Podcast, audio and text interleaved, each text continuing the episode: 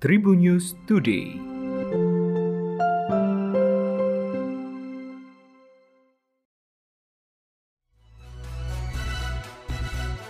Halo Tribuners, bertemu kembali bersama Hakim yang akan berbagi informasi menarik untuk kamu hari ini.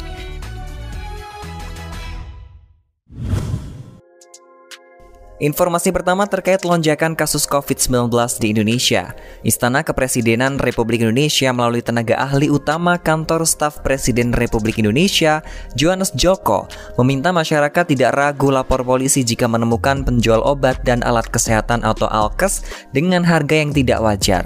Johannes berujar seiring meningkatnya angka penderita COVID-19, terjadi pula peningkatan permintaan kebutuhan akan obat-obatan yang diyakini mampu menyembuhkan COVID-19 dan sejumlah alkes pendukung lainnya. Situasi ini dimanfaatkan oleh pihak yang tidak bertanggung jawab untuk mengambil keuntungan secara tidak wajar. Akibatnya di sejumlah tempat penjualan maupun di aplikasi penjualan online, harga obat-obatan dan alkes melambung tinggi di luar batas kewajaran. Terkait hal ini, Johannes mengatakan masyarakat diminta jangan ragu untuk melaporkan bila mengetahui oknum yang bermain harga dan tidak bertanggung jawab kepada pihak yang berwajib.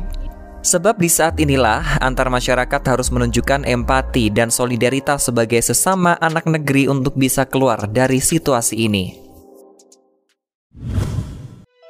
Di Telantas Polda Jateng melakukan penguncian di beberapa titik perbatasan di Jawa Tengah menyusul pemberlakuan PPKM darurat di wilayah hukum Polda Jawa Tengah pada Sabtu 3 Juli 2021. Dirlantas Polda Jateng Kombes Pol Rudi Safirudin mengatakan kegiatan ini merupakan kegiatan kepolisian Indonesia melalui Korlantas Mabes Polri dalam melaksanakan PPKM darurat. Di antaranya adalah dengan melakukan checkpoint. Selain itu Polda Jateng akan menutup semua perbatasan yang masuk kota dan kabupaten selama PPKM darurat berlangsung. Sehingga siapa pun yang akan masuk ke kabupaten dan kota harus melakukan swab antigen.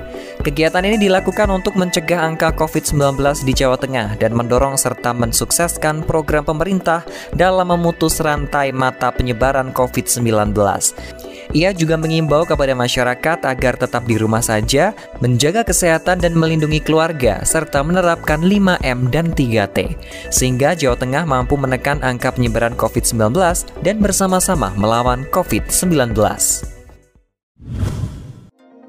Haritano Sudibyo merupakan pembisnis sukses di tanah air. Dirinya adalah seorang CEO MNC Group, sebuah grup bisnis yang menaungi beberapa perusahaan yang bergerak di bidang media.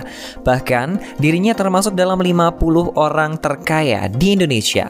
Baru-baru ini, Haritano Sudibyo jadi sorotan karena mengunggah foto Arya Saloka dan Amanda Manopo di Instagram miliknya. Haritano Sudibyo tampak mengucapkan rasa syukur atas apresiasi pemerintah terhadap sinetron sinetron Ikatan Cinta. Postingannya itu lantas dibanjiri komentar netizen, terutama penggemar sinetron Ikatan Cinta. Sebagai informasi, sinetron Ikatan Cinta baru saja mendapat rekor baru sebagai program TV yang paling banyak ditonton dan menghibur masyarakat selama pandemi. Penghargaan itu diberikan langsung oleh Kementerian Koordinator Bidang Perekonomian Republik Indonesia Airlangga Hartanto kepada para pemain Ikatan Cinta.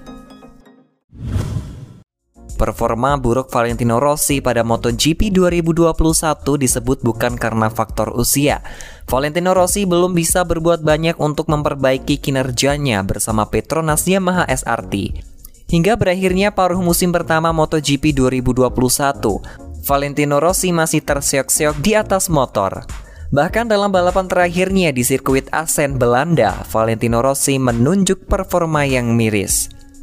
Dalam balapan itu, The Doctor mengalami crash dan membukukan hasil gagal finish kelimanya sepanjang MotoGP 2021. Dengan hasil tersebut, Valentino Rossi masih merana bertengger di peringkat ke-19 klasmen sementara pembalap. Tidak sedikit pihak yang mendesak agar Valentino Rossi mau menggantungkan helmnya alias pensiun dari MotoGP.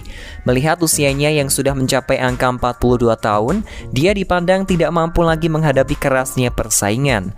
Meski demikian, pandangan lain diungkapkan oleh mantan manajer tim Repsol Honda yakni Livio Supo.